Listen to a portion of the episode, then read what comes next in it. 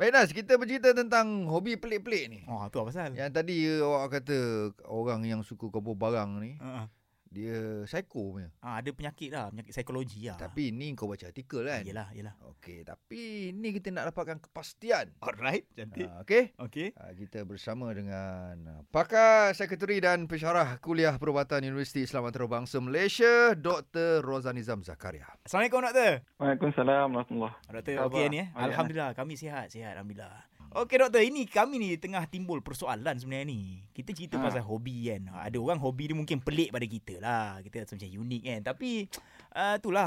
Ada yang saya baca artikel ni kata terlibat dengan penyakit psikologi bila kita kumpul benda-benda pelik ni.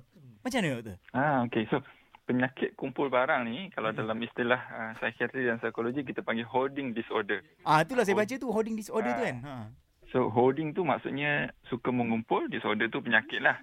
So, Mm-mm. macam kita faham, masalah mental ni, dia sebenarnya berlaku dalam bentuk spektrum. Spektrum ni maksudnya ada orang ringan, ada orang sederhana, ada orang teruk. Ah, ah. So, kumpul-kumpul barang ni, biasalah habit setengah manusia, ada benda yang kita suka, kita Ah, kumpul. Ah, ah. Tapi sampai satu tahap Hmm. uh, dengan syarat-syarat yang tertentu yang yang yang dia miliki, dia Mhm. boleh jadi satu penyakit. So apa tanda-tanda suka kumpul barang ni sampai jadi penyakit? Ah, apa? Pertama, kalau dia alami uh, kesukaran untuk tinggalkan ataupun buang barang-barang Hmm. walaupun barang-barang tersebut tak ada nilai atau tak ada keperluan. Okey. Okay. Contoh kalau kita simpan uh, pinggan dan kita guna pinggan tu tak ada masalah lah. Okey, Tapi faham. ada setengah-setengah orang contohnya dia kumpul plastik roti, dia kumpul uh, kertas sok khabar, dia kumpul katalog yang dia tahu tak ada guna pun tapi bagi dia susah nak untuk dia buang. Yang kedua, Ah, ah. uh, kalau dia cuba juga untuk buang, Hmm. uh, dia akan menyebabkan dia rasa tertekan. Ah, kan? Jadi Kehilangan. disebabkan itu dia datang keinginan untuk simpan sebab nak lawan rasa tertekan kalau dia get rid ataupun buang benda-benda tersebut.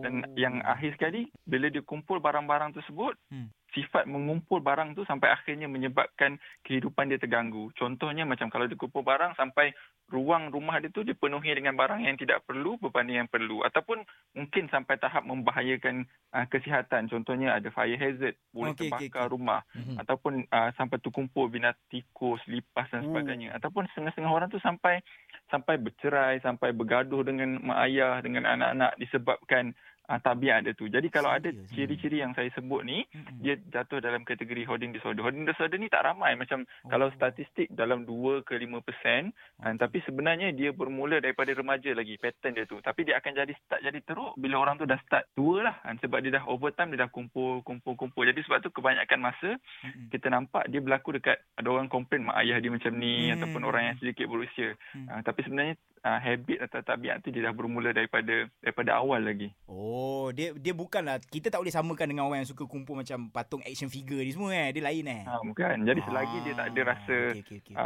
Dia- distress atau tertekan Dia ben- dan tak mengganggu hidup dia, Hmm. kita tak panggil dia penyakit lah. Ah, okey okey okey faham faham faham faham. faham. Maksudnya Betul. benda yang dah tak ada manfaat dah Yelah, simpan tak buat apa kan? Betul. Ha, Ah. ataupun kadang-kadang ada ada orang uh, ada satu jenis hoarding disorder ni dipanggil animal hoarding disorder. Contohnya Animal. kalau kita sayang kucing pun, Ha, ha. mungkin satu dua tu cukup lah. Ah, Uh, ni ah. sampai beratus. Kan? So uh, itu pun dah kita dah kira penyakit sebab kena apa keperluan untuk ada beratus kucing kan. Uh, jadi sampai akhirnya jadi uh, bau busuk mengganggu Okey, jiran sampai dan mengganggu, sebagainya. ah. Ah, yang tu tu kita kategorikan sebagai penyakit juga. Oh, Oh. macam tu. Sampai mengganggu Mawi. Mengganggu Ha, mengganggu. kalau dia jaga okey. Okey. Ha, itu cerita Hmm. dia beza eh. Alright alright alright. Baik. Terima kasih doktor. Alright, Assalamualaikum. Assalamualaikum. Kan dah dapat dia punya jawapan macam tu. Itulah dia. Bukanlah semua jenis kumpul barang-barang ni kata ada hoarding disorder ni. Betul. Benda yang tak ada manfaat simpan. Buat Ah, ah. kan? Macam kau, okey. Aku kumpul baju followers. Tak ada lengan.